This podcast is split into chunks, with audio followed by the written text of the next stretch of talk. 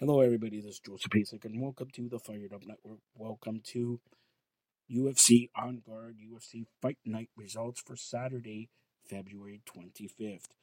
Now, in the early prelims, Aliv beat Alvis majority 28 28, 29 27, 29 27.